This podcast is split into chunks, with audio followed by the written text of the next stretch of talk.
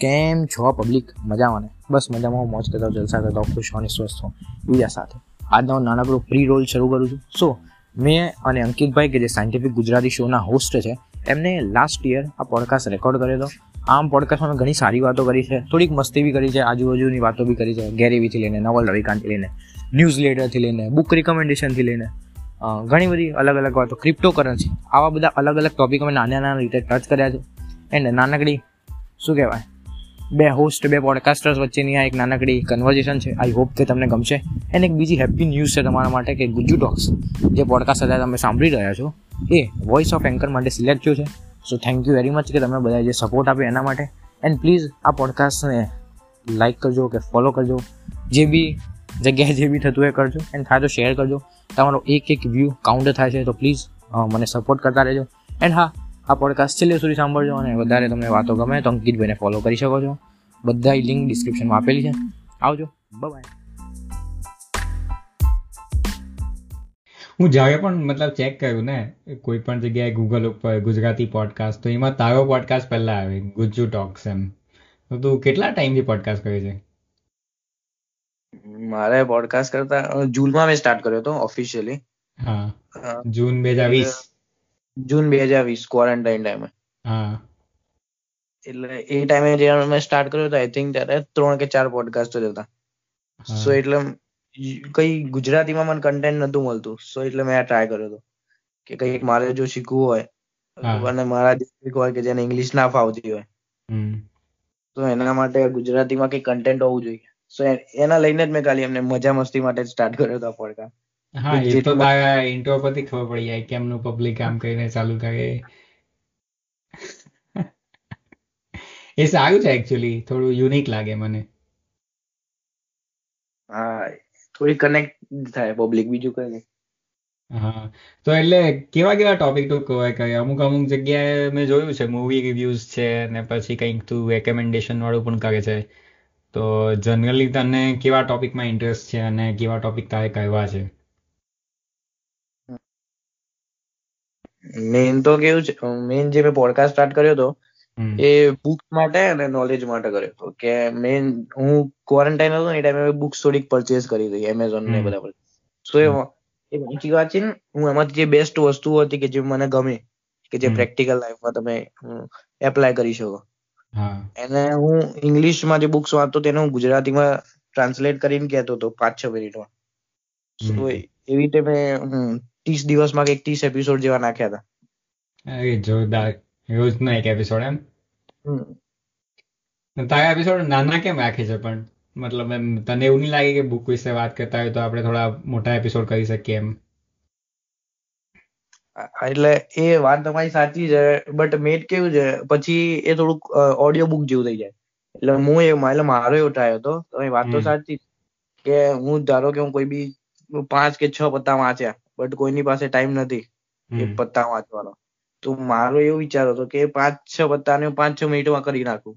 કે મેન આ વસ્તુમાંથી કંઈક શીખવા જેવું શું છે તમે અભી હાલ અપ્લાય કરો તો તમે શું કરી શકો? બસ એટલો જ ગોલ હતો મારો. તો તારી ફેવરેટ બુક કઈ છે? ફેવરેટ બુક એટલે જો ને અત્યાર સુધી એટલે બહુ તો બુક્સ નથી વાંચી પણ જેટલી વાંચી છે એમાંથી એક એટોમિક હેબિટ્સ છે એન્ડ એક ક્રશિંગ ઇટ છે. સ્પેશિયલી હેબિટ છે? Crushing it by Gary Vee okay yeah yeah હા. સ્પેશિયલી આ પોડકાસ્ટ કે જે બી આના સાઈડ હસલ્સ ને બધું કરવું હોય કે સ્પેશિયલી ડિજિટલ માર્કેટિંગ રિલેટેડ તો બેસ્ટ લર્નિંગ્સ આપી છે. અને એમ ગેરી બી લખેલી છે તો ગેરી બુક તો નહીં લખી હોય. શું? એટલે બટ એમની બધી લર્નિંગ છે એટલે. યા યા એટલે ડેફિનેટલી એટલે ઇન કમ્પાઇલેશન ઓફ થોટ કે જે એને એક જગ્યાએ ભેગા કર્યા હોય. બાકી મેં ઘણા ઇન્ટરવ્યુ સાંભળ્યા છે તો એમાં એ વાત કરે કે મેં એટલે મેં લાઈફમાં કોઈ એક બુક પૂરી નથી વાંચી એમ. ચાર મેં ચાર બુક લખી છે પણ એક પણ વાંચી નથી એમ. એ તો સાચી વાત. બટ આ જે આ પણ બુક જે છે ને હજી પણ એવરગ્રીન છે. કે ટ્વિટર કે બધી એમની જે વસ્તુઓ લખી છે થોડી અપડેટ થતી રહે છે. હવે ઇન્સ્ટાગ્રામમાં નતું કે એ ટાઈમે એમને જયારે બુક લખી હતી ત્યારે આઈજીટીવી નો જમાનો હતો. અત્યારે રીલ્સ નો જમાનો છે. બટ એમનું જે એમને કન્ટેન્ટ આપ્યું છે ને કે ઇન્સ્ટાગ્રામ પર તમે ગ્રો કઈ રીતે થઈ શકો એ બહુ જ બેઝિક છે. કે અત્યારે બી થોડુંક તમને એ લીગલ રહેશે કે કામમાં લાગશે અને પાંચ વર્ષ પછી બી રહેશે જે. તો એ પહેલી વખત ગેરીવી નું ક્યારે સાંભળેલું?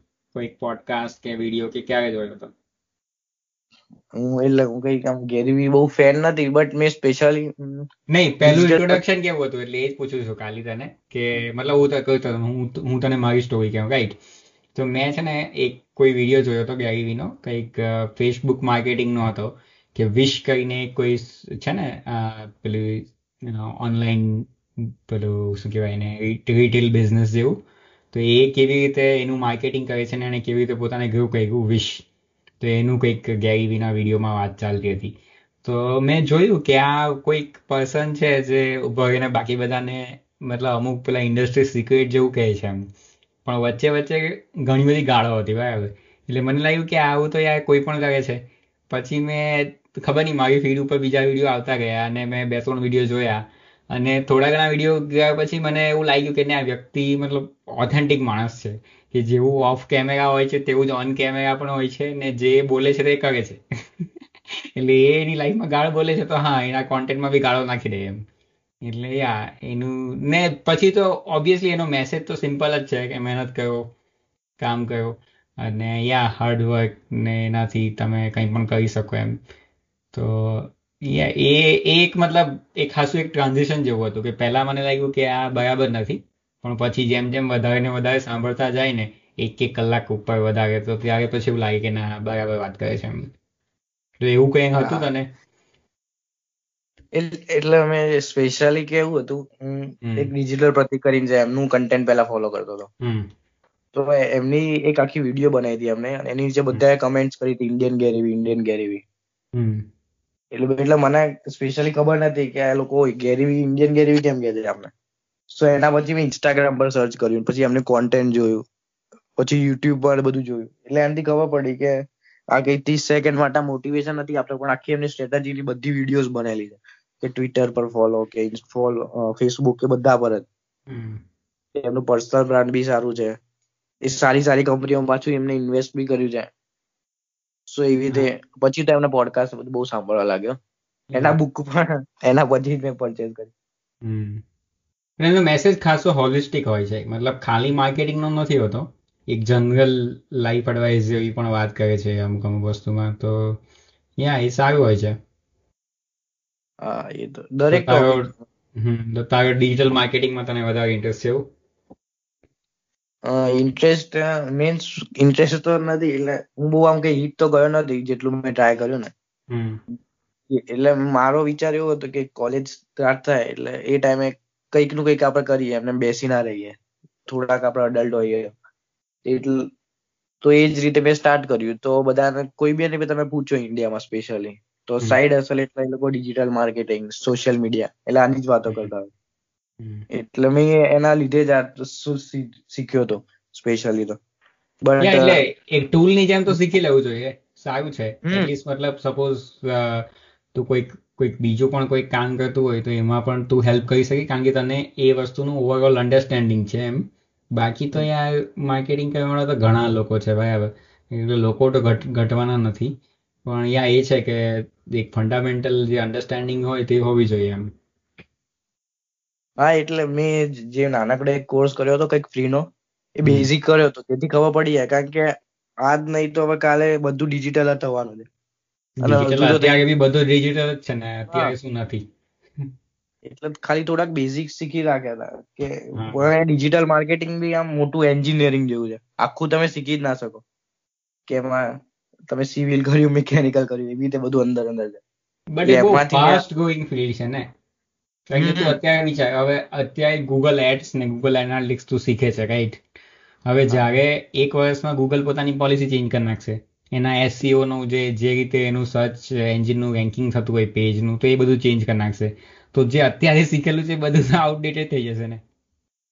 હા એ એ તો અપડેટ એટલે એની સાથે આપણે અપડેટ થતું રહેવું પડે. યા ડેફિનેટલી ને બીજું તો કે આ શું કહેવાય ફેસબુક એડ ઇન્સ્ટાગ્રામ એડ તો એ બધું તો હજુ દસ વર્ષ પણ નથી થયા એને ચાલુ થયા ને તો કોઈને એટલે તું વિચાર કે જે લોકો એ પણ જ્યારથી શરૂઆતથી લઈને અત્યાર સુધી પણ એડ રન કરે છે કે એ લોકોને એક્સપિરિયન્સ એડ રન કરવાનો.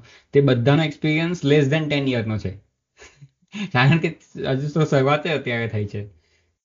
એટલે યા તો હશે ફ્યુચરમાં તને ખબર ક્રિપ્ટો બ્લોક ચેન વિશે ખબર છે તને? બ્લોક ચેન એટલે નામ થોડુંક સાંભળેલું છે બટ નોલેજ નથી.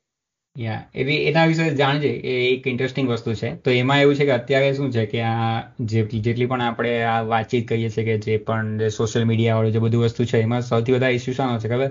પ્રાઇવેસીનો કે બધાનો, હવે ફેસબુક એડ કેવી રીતે ગન થાય? એ લોકો આપણો ડેટા એ એડવર્ટાઇઝર્સને વેચે કે ભાઈ આ વ્યક્તિ આના ઉપર ક્લિક કરેલું લીધું આને ઇન્ટરેસ્ટેડ છે તો આને એડ બતાવો હવે એમ. તો હવે બ્લા બ્લોક ચેન ટેકનોલોજી જે ઇમ્પ્લિમેન્ટ થશે ને તો એ ઇથેરિયમ કરીને એક ટેકનોલોજી છે, તો એના બેઝ ઉપર એપ બનાવે ને, તો એની અંદર પ્રાઇવેસી પણ પ્રોટેક્ટ થઈ શકે અને જે પણ બધા અત્યારે કામ સોશિયલ મીડિયા ઉપર થાય છે ને, એ બધી વસ્તુ પણ થઈ શકે એમ. તો આ એક ફ્યુચરિસ્ટિક વસ્તુ છે. હમણાં ગેરી વી પણ એનએફટી ઉપર બહુ બધો કોન્ટેન્ટ બનાવે છે. મેં હમણાં જ એકાદ વીડિયો ઉપર ક્લિક કર્યો તો આખો જોયો નથી. નોન ફંજેબલ ટોકન એ તારે જો કંઈક એપિસોડ કરવો હોય ને એના ઉપર તો એ જોજે. ગેરી વીના હમણાં છેલ્લા ત્રણ ચાર વીડિયો નોન ફંજેબલ ટોકન ઉપર જ છે એનએફટી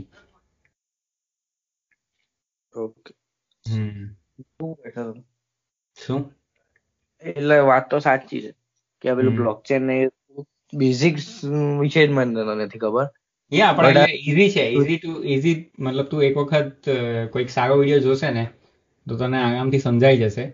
હવે એક યુટ્યુબ ચેનલ છે એક કોલ્ડ ફ્યુઝન કરીને તો એના વીડિયો ઘણા સારા હોય છે. હમણાં એક એને એનએફટી ઉપર એક વીડિયો બનાવ્યો છે. તો મેં પણ કાલે જ જોયો છે. તો જોજે તું હું તને લિંક સેન્ડ કર્યા પછી. ને એ કોલ્ડ ફ્યુઝનનું કરી રાખજે સબસ્ક્રાઇબ કારણ કે આ એનએફટી વાળો વીડિયો જોયો ને ત્યારે એને મેન્શન કરેલું હતું કે એ બ્લોક ચેન ઉપર પણ એ ફરીથી આખું હિસ્ટ્રી ઓફ બ્લોક ચેન કે કેવી રીતે ચાલુ થયું ને એના ઉપર ફરીથી એક સિરીઝ બનાવવાનો છે હમણાં ત્રણ એપિસોડની તો એની અંદર આઈ થિંક ઘણી બધી ડિટેલ્સ કવર કરશે. ઓકે ના ના ચોક્કસ. હું પણ ખબર નહીં પણ સ્ટાર્ટિંગમાં થોડુંક થોડુંક શીખવાનું ચાલુ કર્યું હતું. ધારો કે બિટકોઈન છે એન પેલું ડોકકોઇન વચ્ચે બધું ચાલતું હતું ઇલોન મસ્ક વાળું એ તો ઇલોન મસ્ક વગર કામનો બધાને પ્રમોટ કરી નાખે છે. બહુ પાવર થઈ ગયું પણ એની એક ટ્વીટમાં તો. હા. હજુ તો મતલબ હજુ તો ઘણું બધું ડેવલપમેન્ટ થશે. અત્યારે તો ઇથેરિયમ મને અત્યારે જ ખબર પડી કે ઇથેરિયમ છે ને બિટકોઇન કરતા વધારે પડતું શું કહેવાય એડવાન્સ ટેકનોલોજી છે. કારણ કે ઇથેરિયમ એ ટેકનોલોજી છે. બિટકોઇન એ તો ચાલો કરન્સી એને આપણે કન્સિડર કરી શકીએ ડિજિટલ ગોલ્ડ પણ ઇથેરિયમ જે છે ને તે એક આખું ટેકનોલોજીકલ પ્લેટફોર્મ છે. એટલે સપોઝ કે આ કેમ આપણો ફોન છે, બરાબર? તો એ ફોન એક પ્લેટફોર્મ છે. એના ઉપર સપોઝ તારી પાસે એન્ડ્રોઈડ ફોન હોય, તો ગૂગલ પ્લે જે છે, તે પ્લેટફોર્મ છે. એના ઉપર બધી ટન્સ ઓફ એપ છે. ને હવે એ એપ તારે સપોઝ કોઈ યુઝ કરવી હોય, કે એની કોઈ સર્વિસ યુઝ કરવી હોય, તો હવે તું એ એપને પે કરે છે. એટલે તું એપ પણ બનાવે ને એ પ્લેટફોર્મ ઉપર, તો પણ તું મિલિયન ડોલરની કંપની બનાવી શકે. તો એવું ઇથેરિયમ એક નવું પ્લેટફોર્મ છે, કે જેની અંદર તેના ઉપર લોકો એપ ડેવલપ થશે. ને એ બધી એપ જે છે તે બ્લોક ચેન બેઝ હશે એમ. તો એક આખું નવું એક માર્કેટ જ ડેવલપ થાય છે. ઓકે. એટલે તમને શું લાગે છે? બ્લોક ચેન એટલે ફ્યુચરમાં આપણા માટે સારું રહેશે કે આપણી સામે આવશે? યા ફ્યુચરને વધારે સિક્યોર કરશે. સિક્યોર કરશે ઇન ધ સેન્સ કે બ્લોકચેનનો મેઇન એડવાન્ટેજ શું છે? ખબર સિક્યોરિટી કે એક વખત કોઈ વસ્તુ એમાં એની અંદરથી પાસ થાય ને મતલબ બેઝિકલી કે બ્લોકચેનની અંદર હોય એટલે એની આઈડેન્ટિટી જે છે તેને કોઈ ડિસ્કાર્ડ નહીં કરી શકે. ને એ જેટલા પણ ટ્રાન્ઝેક્શન થાય ને પિયર ટુ પિયર તો સપોઝ ધારો કે આપણે અત્યારે કંઈક ટ્રાન્ઝેક્શન કર્યું મેં તને કોઈ ફાઇલ સેન્ડ કરી અને તે મને કોઈ ફાઇલ મોકલેલી તો આ બધા ટ્રાન્ઝેક્શન એમાં રેકોર્ડ થાય. એટલે કોઈ પણ એને એને હેક કરવું ઓલમોસ્ટ ઇમ્પોસિબલ છે. તો એટલે હવે એના ઉપર સપોઝ આપણે એ બ્લોક ચેનનો યુઝ કરીને ધારો કે કોઈ સોશિયલ મીડિયા એપ બનાવીએ ફેસબુક જેવી, તો એની અંદર શું થશે? કે એની અંદર આપણે અકાઉન્ટ તો બનાવીએ છીએ પણ આપણો બધો અકાઉન્ટનો ડેટા કોઈ પણ એનો યુઝ નહીં કરી શકે આપણી પરમિશન વગર એમ.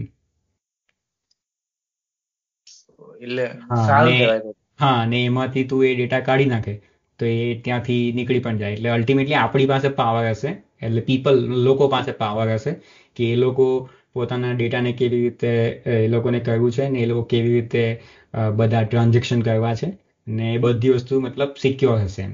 તો એને વેબ થ્રી એવું કે વેબ થ્રી હા વેબ થ્રી પોઈન્ટ ઓ એમ. એ વેબસાઇટનું એક અર્લિયર વર્ઝન હતું. બરાબર ઈમેલથી ચાલુ થયેલું. ત્યાર પછી social media web two point O ને હવે આ બ્લોક ચેન જે છે તેનાથી ઉપર વેબ થ્રી પોઈન્ટ ઓ એમ. આ તો બધી બહુ ઓવર સિમ્પ્લિફાઈડ વર્ઝન છે. મેં તને જે કહું છું તે ઉપર ઉપરથી. પણ હજુ આની અંદર ઘણી બધી ડિટેલમાં છે. મતલબ મારો પણ વિચાર છે કે એકાદ સિરીઝ કર્યું આખું સાયન્ટિફિક ગુજરાતી ઉપર તો હું અત્યારે કોઈક ને મતલબ હું વાંચીને પણ કરી શકું રાઈટ કે અત્યારે હું કોઈ આર્ટિકલ વાંચી લેવાને બધું એક્સપ્લેન કરી શકું. પણ મારો વિચાર છે કે કોઈક જેને થોડું શું કહે મેથેમેટિકલ અન્ડરસ્ટેન્ડિંગ હોય ને તો એવા કોઈ વ્યક્તિને શોધું છું તો એની સાથે વાત કરીને આ વસ્તુ ડિસ્કસ કરવી છે એમ. હા સાચી વાત છે કે જો કોકને ખબર હોય હા તો તું ટ્વિટર ઉપર એક્ટિવ રહે છે તો જોજે કંઈક કોઈનો કોન્ટેક્ટ થાય જેને મતલબ ક્રિપ્ટોગ્રાફીમાં અને બ્લોકચેનની અંદર થોડું ફંડામેન્ટલ નોલેજ હોય તો એ આપણે વાત કરશું ક્યાંક ના ના સો ટકા. હું આમ તો ટ્વિટરમાં મારા ઘણા ફ્રેન્ડ છે. પણ આપણે એક્સપર્ટ જોવા હોય એટલે એ રીતે હું જોઈ લઈશ કે કોઈ એક્સપર્ટ હોય કે જેની પર આપણે ભરોસો કરી શકીએ. એક્સપર્ટ એટલે યા જેનું મેથેમેટિક્સનું બેકગ્રાઉન્ડ હોય અથવા તો મેથેમેટિક્સમાં કંઈક ટીચર હોય. એટલે જે ક્રિપ્ટોગ્રાફીમાં બેઝિકલી ક્રિપ્ટોગ્રાફી આખો સબ્જેક્ટ આવે. તો એની અંદર તો અહીંયા ઘણું બધું કવર કરવા જેવું છે. આ બધો ટોપિકમાં હું પડું ને તો ત્યારે મને એવું લાગે કે દસ એપિસોડની આખી સિરીઝ બનાવું એમ. કારણ કે હવે ખાલી ક્રિપ્ટોગ્રાફીને પણ એક્સપ્લેન કરવું હોય ને તો એની પણ બહુ ગજબ હિસ્ટ્રી છે. ને એવી એવી સ્ટોરી છે એની હિસ્ટોરિકલ સ્ટોરીઝ કે મજા આવે એમ જાણવામાં અને શેર કરવામાં. એ જ મેન તો એ જ છે ને. અને બીજાને ના ખબર એટલે એમને બી સાંભળવાની મજા આવે. જેમ તમને કહેવાની મજા આવે ને. હા. કોઈ પણ સાંભળવું ગમે યા. મને છે ને આ પેલું શું કહેવાય શોર્ટમાં કહેવાની મજા નહીં આવે. મને એવું કે કોઈને બેસાડીને કોઈ સમજાવવું. એટલે તો, એટલે જ આ પોડકાસ્ટ મતલબ શું કે મારા, મારું મીડિયમ છે એમ કહી શકાય. બાકી એ પેલા પાંચ મિનિટના વીડિયો ને દસ મિનિટના વિડીયોમાં જે ઓવર સિમ્પ્લિફાઈ જે કરવું પડે ને દરેક વસ્તુને, તો એ બહુ કંટાળાજનક હોય એમ. એટલે એ આમ તમારું જે કંટાળાજનક વસ્તુ છે આમ થોડીક સારી કહેવાય કે તમારે આમ બધું આખું શીખવું છે. એવું નહીં કે પાંચ મિનિટ ફટાફટ પતાવીને જતું રહ્યો. એ પણ તો જ ખબર પડે ને. હવે સપોઝ વિચાર કે કે ગેરીની આપણે કોઈ ક્લિપ બતાવીએ કોઈને એક મિનિટની કે અથવા તો પંદર સેકન્ડની તો એને એવું લાગે ને કે આ તો દઈ જગ્યાએ ગાળો બોલે છે એમ. હવે પણ હવે તું એક કલાક એ માણસને સાંભળે ને એ શું કહેવા માંગે છે સાંભળે તો તને દેખાવા લાગે કે હા આની પાસે કંઈક તો કહેવા માટે છે. ને એ જે શું કહે છે તેને પોતાને પણ ખબર છે. ને ઇટ્સ ફાઇન મતલબ આ એની પર્સનાલિટી છે. એની પર્સનાલિટી છે તો કદાચ થોડી આઉટરેજિયસ આપણને લાગે કંઈ પણ લાગે પણ હા ઇટ્સ ફાઇન આપણે એક્સેપ્ટ કરી લઈએ ને કે હા આ વ્યક્તિ આવો જ છે તો એમાંથી જે શીખવું હોય તે શીખો તમે એમ એવું છે. એ તો છે. અરે જસ્ટ મેં કાલે જ એક સરસ એમ ટ્વીટ જોયું હતું. રિચાર્ડ ફેમેન્સર છે ને એમની કાબુ એક ફોટો મૂક્યો હતો. તો એમાં કઈ રીતે હતું કે એક એક લાઈન છે આખી. એન્ડ એટલે એમાં બે પાર્ટ છે. કે એક સિમ્પલ બટ રોંગ કે જે સિમ્પલ વસ્તુ એ પણ ખોટી છે તો એની એની એ બાજુ સો લોકો જાય. પણ એક કોમ્પ્લેક્સ વસ્તુ છે જે આખી સાચી છે તો એની બાજુ એક જ જણ જાય. એ બતાવે તમને. એવી કોમ્પ્લેક્સ વસ્તુ લોકોને આપશો ને કે જેમાં એમને થોડું દિમાગ લગાવવું પડશે તો કોઈ નહીં જાય. પણ તમને ખાલી એમને સિમ્પલ ભાષામાં ખોટું બી કહી દેશો ને તો એ બાજુ લોકો સાંભળવા જતા પણ એ છે હવે આઈ થિંક ડિટેલમાં જેટલી વસ્તુ જાણે ને તો જ એનો કોઈ મિનિંગ મને લાગે છે કે મતલબ લર્નિંગના પર્સપેક્ટિવથી બાકી તો યાર વીડિયો પાંચ દસ મિનિટના વીડિયો જોઈને ખબર તો પડી જ જાય છે એકચ્યુઅલી શું કહેવા માંગે છે રાઈટ જેટલું તમે ઇન ડેપ જાઓ એટલું તમને નોલેજ બી વધે અને તમને પરફેક્ટ વસ્તુ ખબર પડે. ઉપર ઉપરથી કરતા. ને મને લાગે ત્યાં સુધી શું હોય કે હવે નોલેજ જે યુટિલાઇઝ થાય ને તો ઇમ્પોર્ટન્ટ છે. મતલબ થોડુંક આમ બ્રેકડાઉન કરી શકો તો નોલેજ યુટિલાઇઝ થાય ઇન ધ સેન્સ કે હવે સપોઝ ધારો કે મેં બ્લોક ચેન વિશે જાણ્યું આજે રાઈટ તો હવે હું તને કેવું છું એટલે મારા પોતાના ફંડામેન્ટલ સ્ટ્રોંગ કરું છું. ને હવે મને ખબર છે કે આ દુનિયામાં કોઈક આવી ટેકનોલોજી એક્ઝિસ્ટ કરે છે. તો એનો મતલબ કે હું દુનિયાને જે રીતે જોઉં છું કે શું પોસિબિલિટીઝ હોઈ શકે મારા પોતાના કરિયર માટે કે બીજા કોઈ પણ વસ્તુ માટે જે રીતે આપણે જોઈએ છે શીખીએ છીએ નવું તો એમાં એક નવી પોસિબિલિટી એડ થઈ ગઈ ને. તો તો જ્યારે હવે એટલે જેટલી જેટલી ક્રિએટિવિટી હોય હવે સપોઝ હું અત્યારે મેં તને તારી સાથે વાત કરતા કરતા મને આઈડિયા આવ્યો કે મારે આના ઉપર તો આખી સિરીઝ કરવી જોઈએ એમ. તો એ શું છે? હવે આને જ્યારે મેં એક્સપ્રેસ કર્યા મતલબ આને આને મતલબ આને વિશે વધારે ને વધારે જાણવાની ટ્રાય કર્યા ને એને મતલબ ફોર્મ્યુલેટ કર્યા કે આ એક એપિસોડમાં આ હશે બીજા એપિસોડમાં આ હશે ત્રીજા એપિસોડમાં આ હશે. તો આ રીતનું જ્યારે કામ થશે ત્યારે મારી ક્રિએટિવિટી વધશે ને. અને મારું જે દુનિયાને જોવાનો એક જે દ્રષ્ટિકોણ છે તો આનાથી થોડો એક્સપાન્ડ થશે એમ. હા એ તો સાચી વાત એટલે અત્યાર સુધી મતલબ જ્યાં સુધી મેં આ વસ્તુ વિશે જાણ્યું ત્યાં સુધી મને એવું લાગતું હતું કે આ સોશિયલ મીડિયાનો ઓલ્ટરનેટિવ શું હશે? કારણ કે ઓબ્વિયસલી આપણા બધાની તો હવે પ્રાઇવસી જેવું તો કંઈ છે નહીં. તો એ વખત ફેસબુક અકાઉન્ટ કે ઇન્સ્ટાગ્રામ અકાઉન્ટ બનાવ્યું એનો મતલબ કે એ લોકો પાસે ઓલરેડી બધો ડેટા અવેલેબલ છે. જેટલું એ લોકોને જોયું છે. રાઈટ તો હવે એવું લાગતું હતું ને કે આ ડેટા કેપ્ચર કરવા સિવાયનું ફ્યુચર શું હોઈ શકે? કે ફ્યુચરમાં પણ આવું જ થતું હશે એમ. તો હવે આ એક નવું ફ્યુચર દેખાય છે કે ના આ બધી વસ્તુનું સોલ્યુશન છે ને એ કદાચ બ્લોક ચેનમાંથી આવી શકે એમ. તો આ એક દુનિયાને જોવાનો નજરિયો મારો થોડો થોડો ચેન્જ થયો જસ્ટ બીકોઝ આ વસ્તુ મેં જાણી એમ. હા એટલે એ સાચી વાત તમારી. હા. ને આ બધું કલેક્ટિવ વસ્તુ છે કેવું કે જેટલું વધારે જાણતા લાગે ને જેટલું વધારે આપણો દુનિયાને જોવાનો નજરિયો પેલું શું કે મોટો થતો જાય ને દ્રષ્ટિકોણ વધતો જાય તેમ તેમ આપણે નવી નવી ઓપોર્ચ્યુનિટીઝ દેખાતી જાય. કારણ કે એક રૂમમાં બેઠા હોય આપણે અને આપણને એવું લાગે કે બધું જ ખરાબ ચાલે છે કંઈક નથી સારું તો પછી કોઈ ઓપોર્ચ્યુનિટી દેખાય નહીં. આપણને એવું લાગે કે શું કરવાના? ભણીને ક્યાં જોબ કરવી પડશે, ક્યાં બિઝનેસ કરવી પડશે બિઝનેસ કરવું પડશે કે હા, ને એ બેમાંથી હવે જોબમાં મજા નથી આવતી, પણ બિઝનેસમાં રિસ્ક પણ વધારે છે. તો એવું લાગે કે કોઈ ઓપોર્ચ્યુનિટી જ નથી. હવે શું કરીએ એમ? રાઈટ તો એવું એવું થાય એમ ઘણી વખત. તો જે, તો મને એવું લાગે કે આ એક નોલેજ એક અલ્ટરનેટિવ છે ને આ ખાલી મારો વિચાર છે, બરાબર? એટલે મને ખબર નથી કે કેટલું સાચું ખોટું, પણ મને એવું લાગે છે કે હું આટલી બધી વસ્તુ જાણું છું ને, તો એના કારણે મને એમ ઓપોર્ચ્યુનિટીઝ દેખા, વધારે ને વધારે દેખાય. એટલે એવું લાગે કે આમાંથી કોઈ એક જગ્યાએ પણ આપણે કોઈ મોટી સિસ્ટમમાં ફિટ થઈ ગયા ને તો એ પણ બહુ સારું સક્સેસફુલ કરિયર હોઈ શકે એમ. હા એ તો સાચી વાત છે કે મેઇન તમે લર્નિંગ કરતા રહો ને એટલે કંઈકનું કંઈક શીખવા મળતું છે આજે આ પોડકાસ્ટ બી હોય કે એક ટાઈમમાં તમે આમ વિચારો તો કે બી પેલા ઇન્ટરવ્યુઝ થતા હતા. મેઇન પોડકાસ્ટ એટલે છે શું? શોર્ટ ઇન્ટરવ્યુ ટાઈપ જ બટ ઓડિયો પ્લેટફોર્મમાં ઇન્ટરવ્યુ ઇન્ટરવ્યુ છે ને મને લાગે ત્યાં સુધી ઇન્ટરવ્યુ નહીં પણ કન્વર્ઝેશન ઇમ્પોર્ટન્ટ છે. કારણ કે હવે જો અત્યારે તું આ અત્યારે આપણે રેકોર્ડિંગ કટ કરીને પછી તું જયારે સાંભળશે ને તો ત્યારે તને દેખાશે કે આની અંદર એવું નહીં હતું કે ખાલી શું કહેવાય કે આ કોઈ એકબીજાને સવાલ કરતા હતા. આપણે બંને જ આ આ કન્વર્ઝેશનના ભાગીદાર છે એવું તને દેખાશે. કારણ કે આપણે વાતચીત જ કહીએ છીએ. ક્વેશ્ચન્સ તો ખાલી એટલા માટે હતા કારણ કે એ વાતચીતને એક્સપાન્ડ કરી શકે અને એનું જે સ્કોપ છે તેને એક્સપાન્ડ કરી શકે. રાઈટ જ્યારે જે ઇન્ટરવ્યુ હોય ને જે ટિપિકલ ઇન્ટરવ્યુમાં શું થાય કે એક ઇન્ટરવ્યુ જે હોય બરાબર તે એક ક્વેશ્ચન સેટ લઈને આવે અને સામેવાળાને પૂછે અને સામેવાળો જવાબ આપી દે ને પતી ગયો એમ. જ્યારે કન્વર્ઝેશનમાં શું હોય કે બંને કંઈક ને કંઈક અંદર ઉમેરે અને જ્યારે એ બંને જણા કંઈક ને કંઈક ઉમેરે તો ત્યારે કંઈક નવું જ નીકળે. હવે તું જ વિચાર કર અત્યારે આપણે રેકોર્ડિંગ ચાલુ કર્યું. એના પહેલા આપણે કોઈ ટોપિક ડિસાઇડ કર્યો હતો? પણ અત્યારે આ પચીસ મિનિટથી વધારેનું રેકોર્ડિંગ થઈ ગયું. તો એની મીન્સ કે પચીસ મિનિટમાં આપણે ઘણી બધી વાત કરી દીધી. ઘણા બધા ટોપિક આપણે કવર કરી દીધા. પણ આ બધું વસ્તુ કોઈ ડિસાઇડેડ નહીં હતું.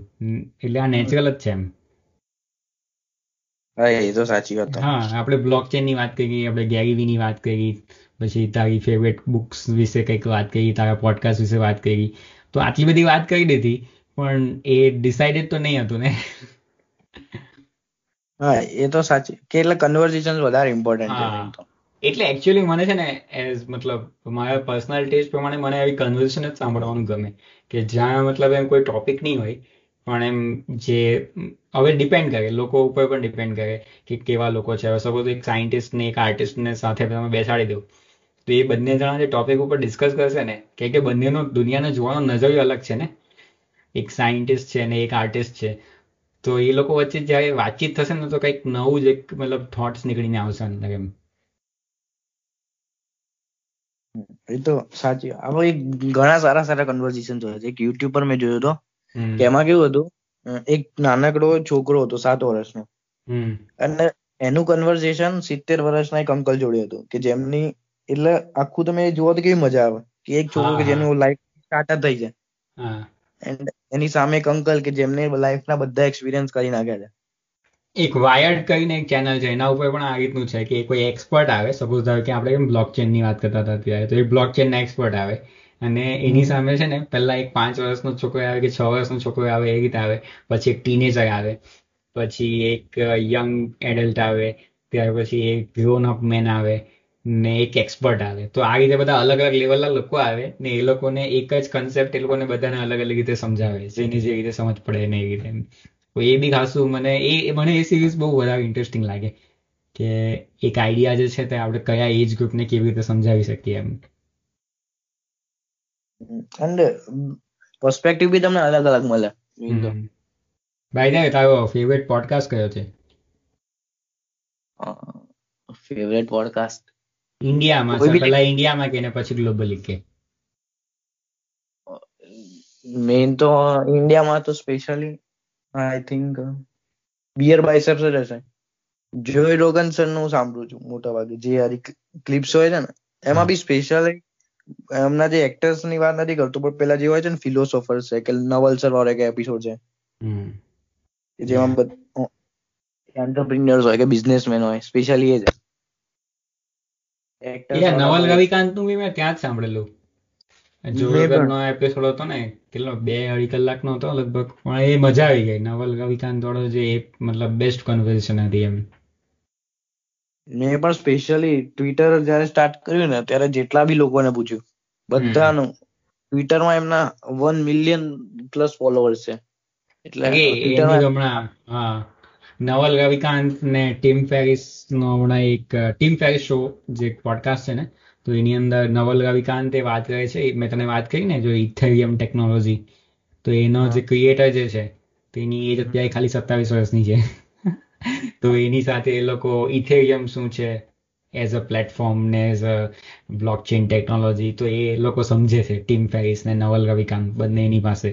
તો એ ખાસો ઇન્ટરેસ્ટિંગ એપિસોડ છે. અત્યારે જ આવ્યો છે લગભગ લાસ્ટ વીકમાં અને એ ઇંગ્લિશમાં છે ને બીજી તો હવે શું કે બહુ ડિટેલમાં હતો. એટલે મારે પણ બીજી વખત સાંભળવો પડશે. કેમ કે એક વખત તો મેં સાંભળ્યું પણ એટલું બધું એ ખબર નહીં પડી અંદર. પણ નવલસરના ટ્વીટ્સ બી બહુ મસ્ત હોય છે. એક લાઈનમાં અમુક ટ્વીટ્સ હોય છે બટ તમે વિચારવા પણ મજબૂત કરી દેવા હોય છે. યા ખાસ કરીને મને એક એની ફેવરેટ ટ્વીટ ઓકે હું ટ્વિટર ઉપર એટલું બધું નથી પણ મને ખબર છે કે એની ટ્વીટ છે જેનું શું હતું કંઈક I to to be and and rather than uh, being famous and poor. તો એનું એવું હતું કે હંમેશા રિચ અને અજાણ્યા બનવાનું ચૂઝ કરો પણ ફેમસ અને ગરીબ બનવાનું નહીં. બહુ જ એ તો બહુ જ સરસ ટ્વીટ એ છે પછી એમને એક પિન ટ્વીટ કરીને છે. એટલે મેઇન એમની જે પિન ટ્વીટ છે ને કે how to get a rich એનું બ્રેકેટમાં લખ્યું છે વિધાઉટ ગેટિંગ લખી. એનીવે જો આ પોડકાસ્ટ કોઈ અહીંયાથી સાંભળતું હોય તો જો રોગન જો ધ જો રોગન એક્સપિરિયન્સ એક પોડકાસ્ટ છે. તેની અંદર નવલ રવિકાંતનો એક એપિસોડ છે. તો એ જરૂરથી સાંભળજો. That is the one of the best JRE episode સાચી વાત. અહીંયા હું ને આ પોડકાસ્ટના ડિસ્ક્રિપ્શનમાં પણ એની લિંક નાખી દેવા. જો કોઈને ઇન્ટરેસ્ટેડ હોય તો એ સાંભળજો. ને યા શું કહેતો હતો તું બીજું? ના ના એ જ કહેતો હતો કે એમની જે ટ્વીટ હોય છે ને એ બી તમને એક માંડ એક ટ્વીટ હોય છે. બટ બહુ તમને એમ શું કહેવાય વિચારવા પણ મજબૂત કરી દે એવી હોય છે. એ છે પછી એક મેં એક કુનાલ શાહ નો એપિસોડ જોયો હતો બિયર બાયસેપ જોડે. યા એ મેં સાંભળ્યો હતો કુનાલ શાહ નો એનો થોડો પર્સપેક્ટિવ મને ગમ્યો કુનાલ શાહ નો ઇન્ડિયાની વાતો હતી ને કે જે લોકો શુગર કોટ બહુ કરતા હોય છે આપણે ઇન્ડિયામાં.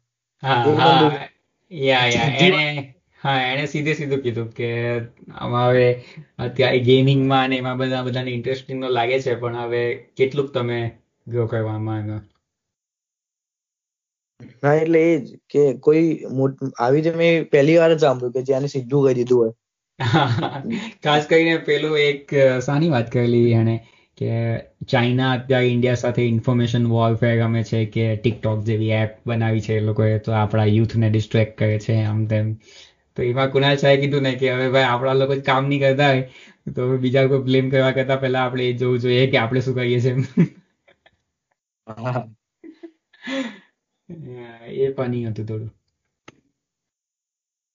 બટ બટ એમના જે પણ બધા ઇનસાઇટ્સ હોય છે ને એ તમને મજા આવી જાય. યા એ કુણાલ શાહનું શું કે ઇન્સ્ટાગ્રામ પણ બહુ ખાસું એ ફિલોસોફિકલ હોય. અમુક અમુક તો બહુ ગજબ એના નાખે છે. હા એટલે એ તો છે. અને મેં તો સ્પેશિયલી એમના ટ્વિટર જ જોઉં છું કે એમની જે ટ્વિટર એમની બી તમે કહી શકો ને નવલ નવલસર જેવી જ હોય છે મોસ્ટ ઓફ ફિલોસોફીમાં ને એમાં થોડું ઇન્ટરેસ્ટ હોય ને તો એક અત્યારે નવી કઈ યુટ્યુબ ચેનલ ચાલુ થઈ છે પ્રખર પ્રખર ગુપ્તા કરીને છે. એનું. એના યુટ્યુબ ચેનલનું નામ છે પ્રખર કે પ્રવચન અને બીજું છે PG radio. PG radio basically podcast છે લોંગ ફોર્મ અને પ્રખર કે પ્રવચન એની અંદર લગભગ દસ દસ મિનિટના એપિસોડ છે. તો એનું એનું સારું હોય છે મતલબ એમ. ના મેં બીજે રેડિયો સાંભળેલા છે. યા રો એન્ડ રિયલ કહીને બીજો પોડકાસ્ટ છે તો એની અંદર પણ પ્રખર ને શ્વેતાબ ને બીજો એક શું નામ છે વેદાંત કરીને છે યા. એ તો છે બહુ જ પણ અમુક અમુક જે એપિસોડ હોય ને ઘણા જ સરસ હોય છે. પોડકાસ્ટ યુટ્યુબ પર આવી. યા યા એટલે ઇન્ડિયન મતલબ પોડકાસ્ટ સીનમાં એ લોકોનું મતલબ હમણાં મને ખાસું ગમ્યું. ખાસ કરીને પ્રખરનું કામ ગમ્યું. કે કંઈક નવા નવા જે ગેસ્ટ લાવે ને તો ખાસા ઇન્ટેલેક્ચ્યુઅલ ગેસ્ટ હોય ને કન્વર્ઝેશન્સ બહુ વધારે પડતી શું કહેવાય એમ ઓપન હોય એમ. એની અંદર પેલું કોઈક ટાઈપનું સુગર કોટિંગ બહુ જ ઓછું. સુગર કોટિંગ હોતું જ નથી લગભગ. એ લોકો સીધી સીધી જ વાત કરે. જે ટોપિક હોય એના ઉપર જ વાત કરે એમ. એ પણ પબ્લિકે પછી એનો ઓફેન્સિવ લઈ લે છે. મેઇન પ્રોબ્લેમ એ થાય. પણ પબ્લિક એ તે લેવા ને? તારે શું કામ છે પબ્લિક સાથે? તારે તારે જે વસ્તુ શીખવી છે એ તને ત્યાંથી મળે છે કે નહીં? હવે અમુક અમુક જગ્યાએ તો એ લોકો ઇવોલ્યુશનરી બાયોલોજી ને એની વાત કરે બરાબર? આ પીજી રેડિયોમાં. તો મને તો અમુક જગ્યાએ નહીં સમજાય રાઈટ પણ હવે મજા આવે કે આ કંઈક નવી વસ્તુ છે. ને એકાદ બે વસ્તુ બી નવી શીખવા મળી જાય તો મજા આવે એમ. બાકી જો તું તો ગમે તે નાખ બરાબર? ઇન્ટરનેટ ઉપર કંઈ પણ થોડા લોકો તો ઓફેન્સ થવાના જ છે without any reason at all તો એનું તો એ તો જોવાનું જ નહીં. એ એ તો સાચી જ વાત છે તમારી. કે આ એ તો ચાલતું જ રહેશે. બટ એ પોડકાસ્ટ ઘણો સારો. પણ એનું એનું જે રીતનું કોન્ટેન્ટ છે ને જેટલું મતલબ એ જે ડિટેલમાં અને જે જે રીતનું એનું પ્રેઝન્ટેશન છે મને નહીં લાગે કે એના મતલબ બીજા કોઈ કન્ટેમ્પરરી જેટલા ફોલોઅર્સ થશે. કારણ કે ઓબ્વિયસલી એ જે જેટલી ડિટેલમાં જઈને વાત કરે છે ને તો એટલી ડિટેલમાં સમજવા વાળા લોકો ઓછા જ હશે. પણ એ જે રીતે વાત કરે છે ને એ રીતે કદાચ કોન્ટ્રોવર્સી ક્રિએટ થઈ શકે. અને કદાચ કોન્ટ્રોવર્સીમાં ને કોન્ટ્રોવર્સીમાં એનું નામ થઈ જશે પણ જે એનો કોન્ટેન્ટ છે એના એના ઉપર તો ખાસું મતલબ કોઈ ધ્યાનથી સાંભળે તો જ ખબર પડે એ ટાઈપનું છે. મેન એ જ વસ્તુ હતી. હું એ જ સ્પેશિયલી એ જ કહેતો હતો કે અમુક આ જે પોડકાસ્ટ હોય છે ને કે. કુનાલ ચાવર થઈ ગયો કે નવલ રવિ કાંસર વાળો થઈ ગયો. એમાં બની શકે કે ઇલોન મસ્ક કરતા ઇલોન મસ્ક વાળામાં વ્યૂઝ વધારે છે બટ તમે સાચેમાં આ બધા નવલસર વાળા સાંભળશો ને તો તમને ખબર કે તમારે એક એક મિનિટ પોઝ કરીને જોવું પડશે કે અરે આ પાછું શું બોલે? પાછું. બેક જવું પડે તમારે. તો જ કે કામ મજા આવે. કે આ તો કન્ટેન્ટ કન્ઝ્યુમ કરીએ. અને પછી છેલ્લે આપણામાં કશો ફરક ના હોય તો પછી શું થયું? ને ઇલોન મસ્ક વાળા તો બધા એપિસોડ હું સાંભળી લઉં.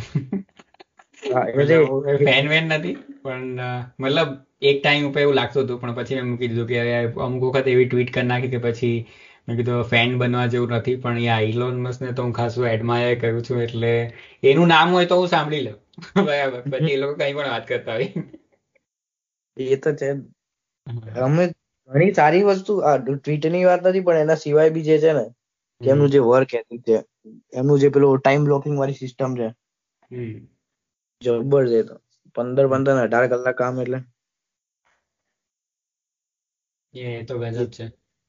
કુનાલ શાહ કુનાલ શાહે લગભગ પૂછેલું હતું એને કે at some point Elon Musk will be on like five five hundred billion companies or four મતલબ five hundred billion companies so how we could manage this પછી એણે કીધું કે if you are listening Dark Lord please reply તો એમાં Elon Maske નીચે એનો reply કરેલો હતો કે આઈ એમ એન એ ટ્વીટ તો મેં લાઈવ લાઈવ હતું એટલે જસ્ટ એમને પોસ્ટ કરી દે અને એ ટાઈમે હું નોટિફિકેશન ઓન કરીને જ બેઠો હતો. મેં કીધું કંઈક તો રિપ્લાય આવશે. કારણ કે મેન બીજા કોઈ કરે અને બે બી સારા વ્યક્તિ છે એટલે શું કહેવાય? સારી. થોડીક થોડીક ફોલોઈંગ તો છે બંનેની પણ. કુણાલ સાની બી. બટ જે હોય. મેં કીધું એટલે મેં તો ઇન્સ્ટાગ્રામ ઉપર જોયેલી આ ટ્વીટ કોઈ એનું સ્ક્રીનશોટ મૂકેલો હતો. હા તો તો બી બની શકે બટ ટ્વિટરમાં બી એવું જ હતું. મેં કીધું કંઈક સારી ટ્વીટ આવશે. બાદ બાય ધ વે ટ્વિટર ઉપર તું શું કરે? મતલબ બેઝિકલી તું એને કેવી રીતે લર્નિંગ કેવી રીતે યુઝ કરે? મને તો લાગે કે એ તો મતલબ આમ કચરા પેટીનો ડબ્બો જેવું જ લાગે. એટલે ડિપેન્ડ બધી વસ્તુ. આ હોય કે કોઈ બી તમે કોઈ બી સોશિયલ પ્લેટફોર્મ હોય. હા. એ તમારા કે આપણી પર જ હોય કે તમે કઈ રીતે ફોલો કરો છો. ઇન્સ્ટાગ્રામમાં બી જો તમે રીલ્સ ને એ બધું ફોલો કરવા રહ્યા તો પછી ઇન્સ્ટાગ્રામ બી કચરો જ લાગશે. ઇન્સ્ટાગ્રામ તો મેં ખાલી અત્યારે કાલે સન્ડે માં એક એપિસોડ આવે ને તો ત્યારે હું ડાઉનલોડ કર્યું. એક પોસ્ટ નાખું ને પછી મંડે ડિલીટ કરી નાખું. એટલે તો રાખું જ નહીં. ફોનમાં તો રાખું જ નહીં. ને કંઈ કામ હોય તો લેપટોપ ઉપર ખોલીને જોઈ લઉં કે કંઈક નવું આવ્યું તો. બાકી ટ્વિટર ઉપર શું કહેવાય? તું જે રીતની વાત કરે છે ને કે બધા લોકોને તું કોન્ટેક્ટ કરે છે ને તો મતલબ કેવા લોકો હોય છે ને એ લોકો શું શેર શું કરે એમ? મતલબ કંઈ પર્સનલ બ્રાન્ડિંગ વાળા અને ડિજિટલ માર્કેટિંગ વાળા જ હોય બધા? ના ના સ્પેસ હવે તો લગભગ કોઈ એવું હોતું નથી. પહેલા એટલે સ્ટાર્ટિંગના ડેઝ તો બહુ ભારે હતા. કેમ કે ટ્વિટરમાં મેઇન ફોલોઈંગ ગ્રો કરો ને મને હાર્ડ લાગતું હતું. બીજાને ખબર નહીં બટ જેમ જેમ સ્પેશિયલી બુક્સ વાંચતો હતો એટલે એમાંથી જે જે હું ઓડિયોમાં પોડકાસ્ટમાં નાખતો હતો એનું એ કન્ટેન્ટ હું રિટર્નમાં ટ્વિટર પર નાખતો હતો કે એમાં કોઈ કોડ્સ મળી ગયો. કે એક ટ્વીટમાં હું સમજાવી દઉં કે હવે આજે ટાઈમ મેનેજમેન્ટની આ ટીપ છે એક જ ટ્વીટની અંદર ખાલી બસો વર્ડ્સની અંદર. તો એવું એવી રીતે મેં સ્ટાર્ટ કર્યું હતું. એન્ડ અત્યારે તો હું મોટા ભાગે કંઈક સારું કે સારું શીખ્યો કે ઇન્ટરનેટ પરથી. કે જે હું એમને શેર કરી શકું તો એ કરું. એન્ડ અથવા હું થ્રેડ્સ મોટા ભાગે બનાવતો હોઉં છું. પણ ટ્વિટર ઉપર જનરલી મતલબ એવા જ લોકો હોય ને જે લોકોને કંઈક પોતાની ફોલોઈંગ કે કંઈક બનાવવું હોય મતલબ કોઈ પણ રીઝનથી બાકી તો મતલબ એમ જનરલી આવે સપોઝ હું છું બરાબર.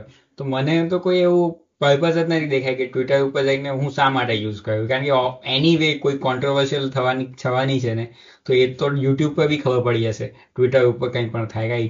ને ઇન્સ્ટાગ્રામ ઉપર પણ મીમ્સ બનાવીને ખબર પડી જાય. તો અલ્ટિમેટલી ટ્વિટર મતલબ કોઈ કોમન પબ્લિક માટે શું કામ આવવાનું? સાચી વાત છે. જો મેં મેં જયારે સ્ટાર્ટ કર્યું હતું ને ઓગસ્ટમાં તો મેં આ જ મોટિવથી સ્ટાર્ટ કર્યું હતું કે એમ સ્પેશિયલી જો તમારે મેઇન વસ્તુ તો એના માટે જ જોઈએ કે આ જીડબલ્યુ નું નીટનું ચાલતું હતું ને એમાં પોસ્ટપોન પોસ્ટપોન પેલા છોકરાઓ નથી હોતા કે કશું ભણ્યા ના હોય. એને પછી હેશટેગ પોસ્ટ પણ એકચ્યુઅલી તું શું કહેવાય હવે તો કોઈ ટોપિક ઉપર સર્ચમાં આવે ને તું? કે સપોઝ કે અત્યારે સર્ચમાં આવે કે ઇન્ડિયન પોડકાસ્ટ કે કોઈ કોઈ વ્યક્તિ વિશે સર્ચમાં કોઈ પણ વિશે. કુનાલ શાહ રાઈટ તો હવે કુનાલ શાહનું તું સર્ચમાં આવે ને તો તને ગૂગલનું સર્ચ પેજની અંદર એની ટ્વીટ્સ પણ પહેલા બતાવે. તો એ એ એટલે ગૂગલ ગૂગલના સર્ચ પેજની અંદર ટ્વીટ બતાવે છે એમ. એટલે આઈ થિંક કોઈ ટ્વિટર પર હોય કે નહીં હોય ખબર તો પણ ઇન્ફોર્મેશન તો શેર થઈ જાય એમ મને એવું લાગે. હા એટલે એ તો સાચી વાત છે. બટ મેઇન તો તમારું શું થાય છે? કે આંધી મારી હું વાત કરું સ્પેશિયલી કે મારા અટેન્શન સ્પેનમાં બહુ ફરક આવ્યો. કે પહેલા આમાં થ્રેડ્સ હોય એટલે બધું રિટર્ન હોય. પેલું કશું જોયા કરતા પંદર સેકન્ડની રીલ્સ કેવું કઈ એના કરતા આમાં તમે શાંતિથી થ્રેડ્સ હોય છે ને બહુ સરળ હોય છે. અને ટ્વિટર નો મેઇન ફાયદો શું કે કોઈ પણ ડીએમ કરી શકો છો. આની પહેલા જ્યારે હું નવો હતો ને ત્યારે મેં અંકુર વારીકુ સરને મેં ડીએમ કર્યો હતો. અચ્છા. જે નિયર બાય ના ફાઉન્ડર છે. અને એમાં ટ્વિટર પર એમનું નામ છે. જોયા છે. એટલે મતલબ મેં જોયું છે તન્મય ભટ્ટના એક પેલા ઓનેસ્ટલી વાળામાં એનું એક એપિસોડ હતો. હા. કે એમની જે ટ્વીટ્સ હોય છે કેમનું એમને મેઇન એમને ફોલો કરવાનો ફાયદો શું કે જે ટ્વિટર પર હોય છે ને એમને આખું જે સ્ટાર્ટઅપની એમની જર્ની હોય છે એ બધું એ દર શુક્રવારે કંઈક ને કંઈક સારી થ્રેડ મૂકે છે. કે મેં મિસ્ટેક્સ એઝ અ ફાઉન્ડર શું કરી? કે પછી આજે વચ્ચે એક બહુ એમની હિટ હતી કે જ્યારે થર્ટી નાઇન યર્સ ઓલ્ડ થયા હતા તો કે એમના મિસ્ટેક શું કરી ઓગણચાલીસ વર્ષમાં? તેનાથી લઈને સક્સેસ ફિટનેસ બધા પર એમને થ્રેડ બનાવી છે. તો એ થ્રેડ વાંચે ને તમે આમ મિની રીડિંગ જેવું થઈ ગયું. તમે બુક રીડિંગ ના કરી શકતા હો. પણ એની જગ્યાએ એક થ્રેડ જોઈ લો દસ પંદર ટ્વીટ્સની. તો એનાથી તમને ખાસું બધું શીખવા મળે. એન્ડ ટ્વિટર પર તો આના સિવાય બી ધારો કે બિયર બાયસેપ્સ છે કે કુનાલ શાહ છે ઘણા લોકો બહુ સારા સારી ટ્વીટ્સ મૂકે છે. અને તમે કોઈને પણ રીચ કરી શકો છો કે ધારો કે અત્યારે હું અંકુલ વારીકુર સરનું આખું કઈ કન્ટેન્ટ બનાવું એમના રિલેટેડ એન્ડ ઇન્સ્ટાગ્રામ પર પોસ્ટ કરીશ તો બહુ જ ઓછો ચાન્સ છે કે એમના નોટિસમાં બી આવે. કારણ કે બસો ઉપર બસો કે ઉપર એમના ફોલોવર્સ છે. બટ એનું એ વસ્તુ મેં ટ્વિટર પર જયારે બનાવ્યું હતું કે how to crack a Zoom call Zoom કોલનું interview હોય તમારું તો એને તમે કઈ રીતે ક્રેક કરી શકો? મારી એક ઇન્ટર્નશીપની જર્ની મેં શેર કરી હતી એમને ટેગ કરીને. કારણ કે એમનાથી હું થોડીક વસ્તુ શીખ્યો હતો યુટ્યુબ પર. એમના દ્વારા લાઈક બી આવી હતી ને એમને દ્વારા મને ડીએમ બી આવ્યો હતો કે કીપ ગોઈંગ કરીને. સરસ સરસ. એટલે ટ્વિટરમાં તમે ડાયરેક્ટ આની પહેલા એક બિયર બાઇસર્સ દ્વારા હા એટલે એ તો હું સમજી ગયો. પણ હવે સપોઝ થાય કે તું અત્યારે આ પોડકાસ્ટ કરે છે ને એમાં એની સાથે સાથે તું આ ટ્વિટર ઉપર તારું ફોલોઈંગ વધારે છે રાઈટ તો એટલે મતલબ તારો ભાઈ કોઈ ગોલ છે કે તું ખાલી ટ્વિટર ઉપર ફોકસ કરે છે ફોલોઅર્સ વધારવામાં કે પછી એટલે એનાથી મતલબ તું પોડકાસ્ટ માટે કરે છે કે તારા ફોલોઅર્સ વધશે તો તારા પોડકાસ્ટ વધારે લોકો સાંભળશે? એ રીતે કરે છે કે પછી શાના માટે કરે છે? મેન જયારે મેં સ્પેશિયલી સ્ટાર્ટ કર્યું હતું ને સાચું કહું તો ઓગસ્ટમાં તો ત્યારે ફોલોઈંગ પર ધ્યાન હતું કે ફોલોઅર્સ કઈ રીતે વધારે. બટ હવે અત્યારે ડિસન્ટ છે કે બસો ફોલોઅર્સ અત્યારે હું ટ્વીટ્સ ના મૂકું તો બી ફોલોઅર્સ ઇન્ક્રીઝ થાય જ છે. તો મેઇન વસ્તુ અત્યારે કેવું છે કે ટ્વિટર પર છે ને તમારે વન કે ફોલોઅર્સ થાય ને તો ઇન્સ્ટાગ્રામ ના હંડ્રેડ કે વન મિલિયન બરાબર છે. કારણ કે તમે કોઈને બી રીચ કરી શકો છો. એ તો હવે હા એ તો હું સમજી ગયો. પણ એટલે એમ કોઈ ટેન્જેબલ મતલબ નહીં મળે ને એનો. ઇન્સ્ટાગ્રામ ઉપર બી હવે મિલિયન ફોલો લઈને તો પછી ઓકે એડ વેડ રન કરી શકાય. પેલું ઇન્ફ્લુએન્સર માર્કેટિંગ ને એવું જ હોય છે ને. જે સપોઝ તારા મિલિયન ફોલોઅર હોય તો તું કોઈક બ્રાન્ડની એડ કરશે ને એ બ્રાન્ડ તને પે કરશે. એટલે એ એ રીતનું જ હોય છે ને. તો ટ્વિટર ઉપર બી એવું હોય છે એમ. એટલે મારો જો તમે મારી એક્ઝેક્ટ મોટિવની વાત કરો ને ટ્વિટરની તો સ્પેશિયલી મારો એવી ઈચ્છા હતી કે હું સારું એવું ટ્વિટર ફોલોઈંગ ઇન્ક્રીઝ કરું ને એના પછી. એટલે થોડું કેવું બેઝિક કે જેનાથી કોઈને બી ડીએમ કરું તો કોઈને એવું ના લાગે કે આ કોણ છે. કોઈ એટલે તારો નેટવર્કિંગ નો ઇશ્યુ મતલબ પર્પસ છે કે સપોઝ હા કે ત્યાં તું લોકો સાથે કોન્ટેક્ટ કરી શકે જે કદાચ થોડા આઉટ ઓફ રીચ હોય એમ? સો ટકા બસ. અચ્છા. કે આવા લોકોની હવે પોડકાસ્ટમાં બી લાવવાનો છું ગુજ્જુ ટોક્સમાં બી. કે અમુક લોકો થઈ ગયા કે સ્પેશિયલી ગુજરાતીઓને કે બાય ધ વે તે આ ગુજ્જુ ટોક કેમ નામ રાખ્યું આ તો મેં આમ તો તમે કદાચ કીધું છે બટ તો બી મેન સ્પેશિયલી કેવું હતું?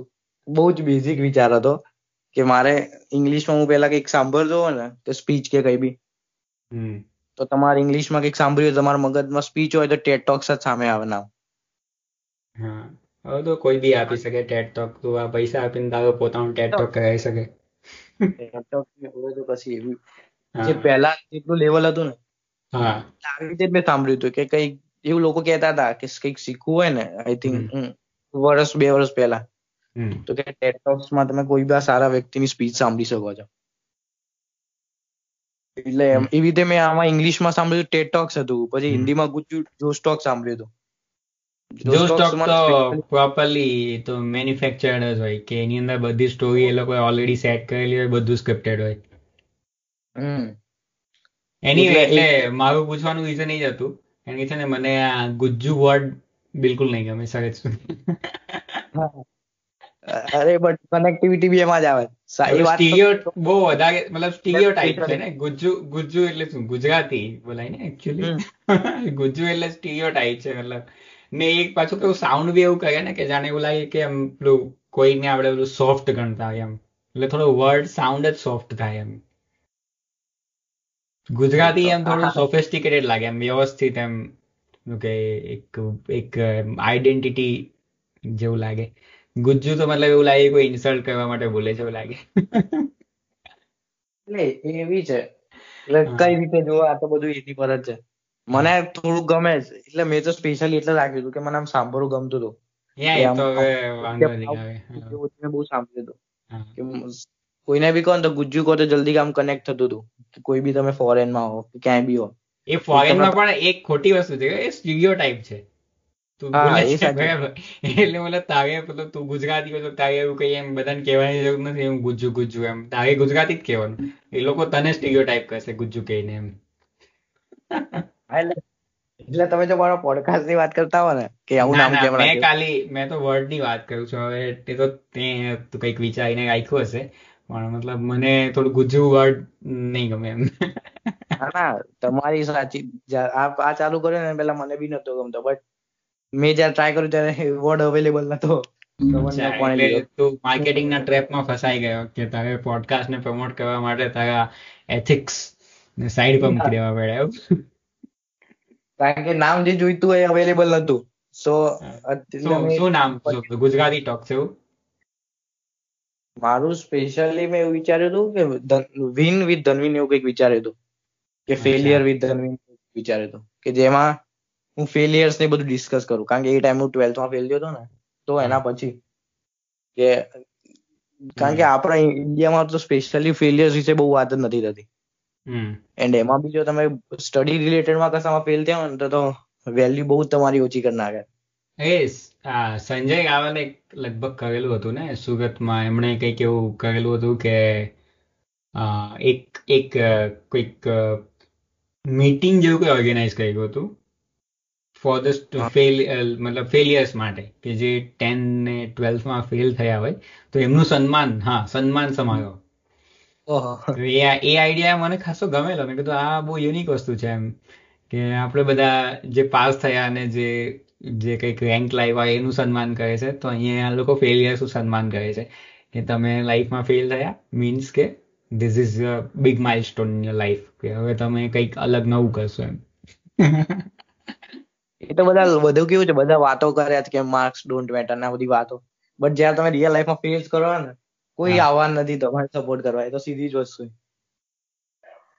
હા, એટલે બીજી એ વસ્તુ કે તમે મહેનત કરીને કંઈક કામ કરો તો થાય નહીં તો એના સિવાય બધા તમને પાછળથી તો કોઈ બી બોલશે જ. કે એક તમારું આમ ટેક તો લાગી જ જાય છે થોડા ટાઈમ માટે.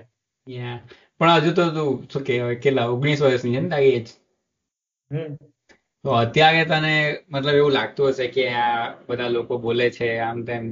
આઈ થિંક તું મારી એજ ઉપર આવશે પછી તને એવું લાગશે કે હવે બધું શું છે? જેને બોલવું હોય તો બોલે તેલ લેવા જાય એમ. ઘણું હું તો કહું ને આમ શું કહેવાય? બે- ટ્વેન્ટી ટ્વેન્ટી તો આમ બેસ્ટ યર હતો. એ ફેલિયર પછી તો જે હા જેમ પેલા ઘણી વાર સંદીપ મહેશ્વરી સર કહેતા હોય કે ફેલિયર ઇઝ બેસ્ટ ટીચર ને આ બધું. બટ જ્યારે તમે જાતે એક્સપિરિયન્સ કરો ને એટલે તમને એક્ઝેક્ટલી ખબર પડી જાય કે કોણ તમારું છે ને નહીં એ બધું. બટ ખાસું શીખવા મળે. પછી હા એ તો છે. પ્રોક્રાસ્ટિનેશન મારું ખાસું ઘટી ગયું. નહીં નહીં આ તો રોજ રોજ એક એક એપિસોડ બનાવે છે. અત્યારે પણ અઠવાડિયાના બે એપિસોડ બનાવે છે.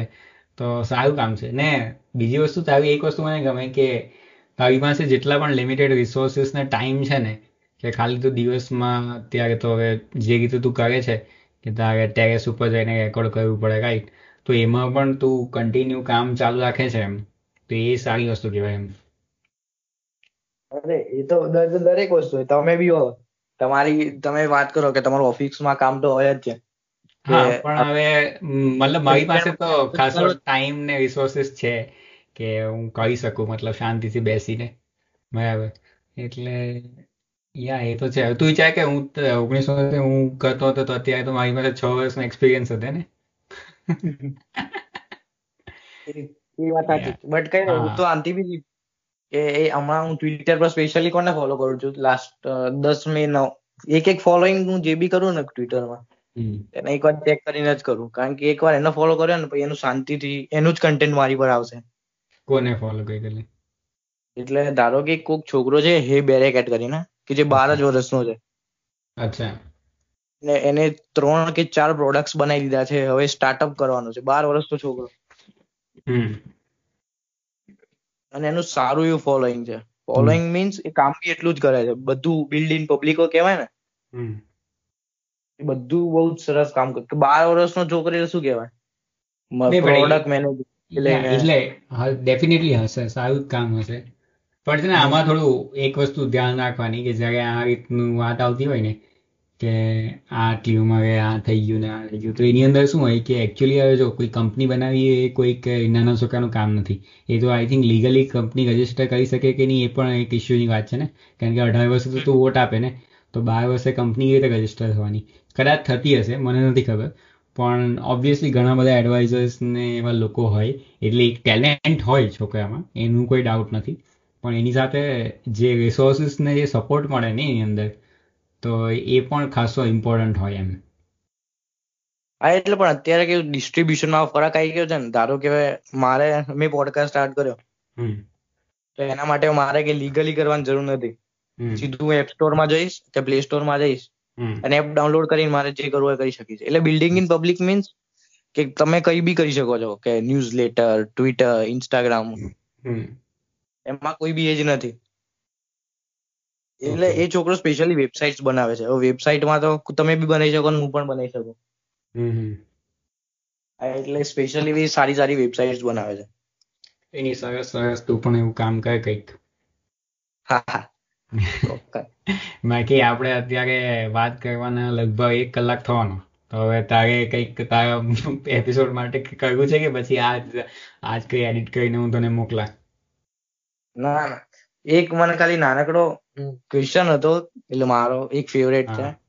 ધારો કે.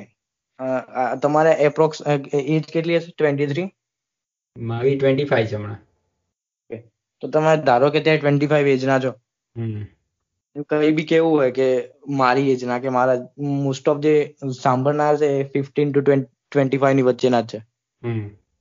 સો એ લોકોને તમારે કઈ કેવું હોય કે આ આ ફિલ્ડમાં તમે જઈ શકો. કે તમને એવું લાગતું હોય કે આજથી દસ વર્ષ પછી પણ આ ફિલ્ડ નહીં બદલાય એવી તો ઘણા ક્વેશ્ચન છે કે દસ વર્ષ પછી કયું માર્કેટ બૂમ થશે. બટ કયું માર્કેટ નહીં બદલાય? એવું તમને લાગતું હોય કે? જો મારો એક્સપિરિયન્સ ખરેખર બહુ ઓછો છે એ વસ્તુમાં રાઈટ એટલે મતલબ મારે કોઈ પર્ટિક્યુલર એડવાઇસ તો નથી આપવી રાઈટ અને બીજી વસ્તુ એ કે હજુ તો હું પણ મારું કરિયર મતલબ જસ્ટ સ્ટાર્ટ કર્યું છે. એટલે તો ઘણું લાંબુ જવાનું છે. બસ પેલું ખાલી એક જ એડવાઇસ જે વસ્તુ મેં અત્યારે રિયલાઇઝ કરી અને જે કોઈકને હું કદાચ આપું એટલે મારી એડવાઇસ નથી નવલ રવિકાંતની એડવાઇસ છે કે લાઈફમાં જેટલી પણ સારી વસ્તુ તમને મળવાની છે ને તે બધી કમ્પાઉન્ડિંગથી મળવાની છે. ચક્રવૃદ્ધિ વ્યાજ. એટલે અત્યારે કંઈક જે આપણે ઇન્વેસ્ટ કરશું બરાબર? તો એનું રિટર્ન આપણને દસ વીસ પંદર વર્ષે મતલબ એ મળશે. રાઈટ હવે એ રિલેશનશિપમાં પણ હોય. પેરેન્ટ સાથે સારા રિલેશનમાં કોઈક મતલબ શું કહેવાય રોમેન્ટિક રિલેશનશિપમાં કે પછી ફ્રેન્ડ સાથે કે એ જ રીતે બિઝનેસ રિલેશનશિપ હોય. ઇવન પૈસામાં રાઈટ ચક્રવૃદ્ધિ વ્યાજનો જે કન્સેપ્ટ હોય, તો એ પૈસામાં બી, પૈસા બી એ રીતે ગ્રો થાય છે. અને સ્કિલ ને જે એક કરિયર કેપિટલ હોય ને કે હવે સપોઝ તારું તું ત્રીસ વર્ષે જ્યારે હશે બરાબર? તો તારી પાસે અત્યારે જે કંઈ કામ કરે છે તો તું કન્ટિન્યુ ત્યાં સુધી કરે તો દસ વર્ષનો એક્સપિરિયન્સ હશે. તો એ એક્સપિરિયન્સ ખાલી તારો પોડકાસ્ટ બનાવવાનો ધારો તું પોડકાસ્ટ જ કરે તો ખાલી પોડકાસ્ટ બનાવવાનો જ એક્સપિરિયન્સ નહીં હશે પણ અત્યારે તું મારી સાથે વાત કરે છે. અને મારી સાથે વાત કરવા જેવા બીજા દસ વર્ષની અંદર તે કેટલા હજારો લોકો સાથે વાત કરી જશે આ રીતે. તો એ વાત કરવાનો એક્સપિરિયન્સ હશે ને એ હજાર લોકો તને કંઈક હજાર નવા પર્સપેક્ટિવ આપીને ગયા હશે તો તારું દુનિયાને જોવાનો આખો વ્યૂ ચેન્જ થઈ ગયો હશે. કે તું કેટલી બધી પોસ હા તું પોસિબિલિટી જોઈ શકે જ્યાં લોકોને કંઈ નથી દેખાતું એમ. તો આ એટલે આ બધું શું કે મતલબ આપણું જે આપણું પોતાનું જે ડેવલપમેન્ટ છે બરાબર? મેન્ટલ ડેવલપમેન્ટ ને તો એ બધી વસ્તુ પણ એમાં પણ ચક્રવૃદ્ધિ વ્યાજનો કન્સેપ્ટ લાગે એમ. એટલે આ નવલ રવિકાંતની એડવાઇસ છે જે મને ગમે ને અત્યારે હું પોતાની લાઈફમાં એને જોઉં છું, તો એ વસ્તુ યા કહી શકાય. બાકી આ ફિલ્ડનું તો મને મતલબ એવું કોઈ હું પ્રેડિક્ટ નહીં કરી શકું. મતલબ હું જે ફિલ્ડમાં છું એનું મને ખબર છે કે એ કેવી રીતે આગળ જવાનું છે. પણ હવે મારી જર્ની એટલે હું સાયન્સ લીધેલું હતું. પછી મેં ફિઝિક્સમાં ગ્રેજ્યુએશન કર્યું ને અત્યારે અહીંયા આવીને કંઈક કામ કર્યું છે ને હવે આગળ કંઈક કરવાનું છે. એટલે મને મારી ફિલ્ડનું થોડું ઘણું ખબર હોય. બાકી આ મેં તો આપણે જે આગળ વાત કરી ને બ્લોક ચેનની ને એની તો બ્લોકચેન ટેકનોલોજીનું ફ્યુચર મતલબ છે કે હજુ તો મતલબ એમ લિટરલી ચાલુ થાય છે. તું સમજ કે બે હજાર ચારમાં જ્યારે ફેસબુક ચાલુ થયું ને તો એ ટાઈપ એ ટાઈપનો જે માહોલ હતો ને તે અત્યારે બ્લોક ચેનને લઈને છે એવું મને દેખાય છે. ઓકે એટલે મારો મેં યા હા ને એવું હતું? હા. કે ધારો કે કોઈ બી અત્યારે એ તો ખબર છે બધાને કે અમુક વસ્તુઓ જે બ્લોક ચેન છે કે ક્રિપ્ટો કરન્સી છે. કે નેક્સ્ટ ટેનમાં આગળ વધશે જ દિવસે ને દિવસે. બટ એવી તમને એવું લાગે છે કે કોઈ બી એવી આમ ઇન્ડસ્ટ્રી જેવું હોય કે જે અત્યારે બી સારી છે અને દસ વર્ષ પછી પણ સારી જ રહેશે. મારી પોતાની ઇન્ડસ્ટ્રી છે ને ફોટોનિક્સ મતલબ? ફોટોનિક્સ મતલબ તું ગૂગલ ઉપર સર્ચ કરી લેજે વોટ ઇઝ ફોટોનિક્સ તો એની અંદર ખબર પડશે. પણ હવે થોડું હાઈલી સ્કિલ્ડ છે રાઈટ એટલે એ એક વસ્તુ છે. ને બાકી પેલી ડેવિડ એપ્સ્ટીનની બુક છે ને રેન્જ રેન્જ ઓકે હા હા. ખબર છે તને? એટલે એનો કોન્સેપ્ટ શું છે? સ્પેશિયલાઇઝ જર્નલિસ્ટ જર્નલિસ્ટ એટલે કે જેની પાસે એક એક કે બેથી વધારે સ્કિલ હશે અને પછી એ એ બે સ્કિલને મર્જ કરીને કંઈક તું નવું જ ક્રિએટ કરી શકે. રાઈટ કે તને તારી પાસે સપોઝ ધારો કે ક્રિપ્ટો ક્રિપ્ટોકરન્સી ને એનું નોલેજ છે. હવે તારી પાસે પબ્લિક સ્પીકિંગનું બી નોલેજ છે. તો તું પબ્લિક સ્પીકર બની શકે કોઈ એક એક ફિલ્ડમાં એક્સપર્ટ થઈને? તો એ બે બે સ્કિલને તે મર્જ કરી નાખી. હેલો હેલો હા એ તો સાચી હા. કે આ જર્નલ જર્નલિસ્ટ તમે જે શબ્દ કીધો ને મેં સાંભળેલો હતો કે એટલે તમે સમજાયું ને કે કોઈ બી બે ત્રણ સ્કિલ ના પર તમે આ માસ્ટર કરી લો અને એની સાથે તમારી કોઈ સ્કિલ એવી રાખો કે જે બેઝિક હોય. યા એટલે તમને તું જે કહે છે હા, તું જે કરે છે બરાબર જ છે, કારણ કે તું અત્યારે શું પોડકાસ્ટ રન કરે છે. પ્લસ તને ડિજિટલ માર્કેટિંગમાં ને એમાં ઇન્ટરેસ્ટ છે, તો એ તું શીખે છે. પ્લસ તારું જે અત્યારે એન્જિનિયરિંગનું સ્ટડી જે છે, ચાલે, તે તો ચાલે જ છે. તો જ્યારે તું તારું એજ્યુકેશન કમ્પ્લીટ કરશે, તો ત્યારે તારી પાસે એક ચારથી પાંચ વર્ષનો એક્સપિરિયન્સ હશે આ પોડકાસ્ટની અંદર ડિજિટલ માર્કેટિંગની અંદર. ટ્વિટર ઉપર લોકો કેવી રીતે પોતાને માર્કેટ કરે છે પર્સનલ બ્રાન્ડિંગનો ને એ બધી મતલબ મલ્ટિપલ સ્કિલ હશે ને તારી પાસે? એન્જિનિયરિંગ સિવાય. અને એન્જિનિયરિંગ તો તારી કોર સ્કિલ હશે. રાઈટ તો બાકી એટલે તો તે ફિલ્ડનો જે સવાલ પૂછતો હતો ને તો એ ફિલ્ડનો સવાલનો જવાબ મતલબ મારે કંઈ પણ નથી બોલી દેવું બીકોઝ તું મને પૂછે છે રાઈટ એટલે મને નથી ખબર એટલે મારે મતલબ એવો જવાબ નથી આપવો કે જેના કારણે શું કોઈ મિસઇન્ફોર્મેશન ફેલાય એમ. હા એ તો સાચી. એટલે બાકી આ કરિયર કરિયરનો જે આઈડિયા છે ને તો એ કરિયરનો આઈડિયા મને મતલબ જેટલો દેખાય છે એ પ્રમાણે આ જ છે. કે મેં તને કીધું ને કમ્પાઉન્ડિંગ જે નવલ રવિકાંતનો આઈડિયા છે તો એ એ ને બીજું આ જર્નલિસ્ટ વાળો આઈડિયા તો એ બે આઈડિયા મતલબ હું પોતે પણ પોતાની લાઈફમાં અત્યારે એપ્લાય કરું છું. તો એટલે હું કહી શકું એમ. એ તો સાચી વાત. મેં જ્યાં ટ્વિટર સ્ટાર્ટ કર્યું ત્યારે બી આ જ હતું. કમ્પાઉન્ડિંગ કે એક દિવસમાં તમે ફોલો ના કરી કે આગળ. નહીં વધો. આજે તમારો પોડકાસ્ટ હોય તો એક. પોડકાસ્ટ એપિસોડથી કોઈ બી આગળ ના વધે. યા એ તો છે. Consistent તમારે એફર્ટ તો કરવા જ જોવા પડે.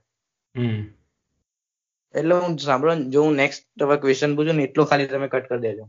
એટલે મારે મૂકી દેવાય. એવું આ એક આ એક ક્વેશ્ચન મૂકી દેજે નહીં વાંધો નહીં આ સરસ હતો. આ તો હું પણ મૂકી દેવા. એટલે મેં તને છે ને શું કહેવાય કે મેં આની અંદરથી ઘણા બધા એપિસોડ કટ કરવાનો છું. એટલે આ આખી હા. કન્વર્સેશન એક સાથે નથી આવવાની. રાઈટ તો જ્યારે પણ હું કહ્યું ને તો ત્યારે તને સેન્ડ કરતો જવા બરાબર? ને હવે પૂછી લે વાંધો નહીં તારે કંઈક પૂછવું હોય તો. એટલે એક તારો એપિસોડ અલગથી બનાવી દેજે. હજુ આગલો આનો પહેલાનો જે એપિસોડ હતો ને અને આ બધા એપિસોડ બી તારે તારી ફીડમાં મૂકવા ને તો મૂકતો રહેજે. હા એ- તો હું એટલે સાંભળતો દઈશ ને જે સારું લાગે કટ કટ દઈશ પણ મેન તો શું હતું? હવે હું જેવું કહું ને કે ધારો કે કોઈ હું કે તમે હું ધારો કે હું નથી ખબર કે સાયન્ટિફિક ગુજરાતી પોડકાસ્ટ શું છે. તો એને તમારે કોઈ બી કેવું હોય કે કોઈ બી માણસ હોય કે કોઈ બી છોકરો હોય. કે એને એ પોડકાસ્ટ શું કરે સાંભળવો જોઈએ? જિજ્ઞાસા હોય તો સાંભળવો જોઈએ. જો સાયન્ટિફિક ગુજરાતી શો એ બેઝિકલી એક ગુજરાતી સાયન્સ પોડકાસ્ટ છે. અને એ અમે મતલબ એનું એક ટેગલાઈન જ રાખેલી છે કે પાંચથી પંચાણું વર્ષના જિજ્ઞાસુ બાળકો માટે એમ. હવે પંચાણું વર્ષમાં પણ જો કોઈની જિજ્ઞાસા હોય તો એ પણ બાળક જ છે. અને પાંચ વર્ષે પણ જો જિજ્ઞાસા હોય તો એ પણ બાળક જ છે એમ. કારણ કે જે ક્યુરિયોસિટી જે છે ને, તે બહુ ચાઇલ્ડ લાઇક થિંગ છે એમ. તો ઘણા લોકો આપણે મોટા થઈએ ને, તો ત્યારે એ ક્યુરિયોસિટી જતી ગઈ અને ત્યાર પછી આપણે એડલ્ટ બની જઈએ લાઈફની રિસ્પોન્સિબિલિટી આવી જાય ને પછી આગળ ને આગળ લાઈફ વધતી ગઈ. અને બસ પ્રોબ્લેમ્સ ને બધું તો આવતું જ રહેવાનું છે. બાકી યા, એટલે એક મારો અપ્રોચ છે. કે એની અંદર અમે ક્યુરિયોસિટીને પ્રમોટ કરીએ છીએ એમ. કે ને ટોપિક્સ પણ એવા જ હોય છે કે જેની અંદર અમને ક્યુરિયોસિટી લાગે મને પર્સનલી ઇન્ટરેસ્ટિંગ લાગે અને ક્યુરિયસ મતલબ જિજ્ઞાસા મારી જાગે તો એવા ટોપિક્સને હું કવર કરું છું એમ. અને મારા ફ્રેન્ડ હિતેશ સાથે અમે આ રીતના પોડકાસ્ટ ઉપર વાત કરીએ છીએ એમ. આ મને જે તમારી આ ટેગલાઈન છે ને છેલ્લી કઈ? આમ પંચાણું વર્ષના. જિજ્ઞાસુ બાળકો માટે એમ?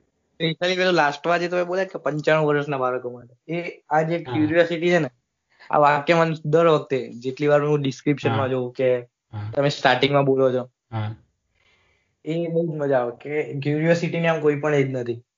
યા એ એ એકચ્યુઅલી છે ને મતલબ ખબર નહીં ક્યાંથી આવી ગયું બસ એમ એક દિવસ એમ આવી ગયું મનમાં કે આ પોડકાસ્ટ કોના માટે છે એમ? તો પહેલા ડિફાઇન જ નહીં કહી શકતા હતા. કોના માટે છે? જેને સાયન્સમાં ઇન્ટરેસ્ટ છે એના માટે. હવે એ તો બધું થોડું જેનેરિક થઈ ગયું ને. સાયન્સમાં તો હવે કોને ઇન્ટરેસ્ટ મતલબ હશે બધાને હશે રાઈટ પણ પછી અમે વિચારી ગયું કે ના સાયન્સ પણ નથી.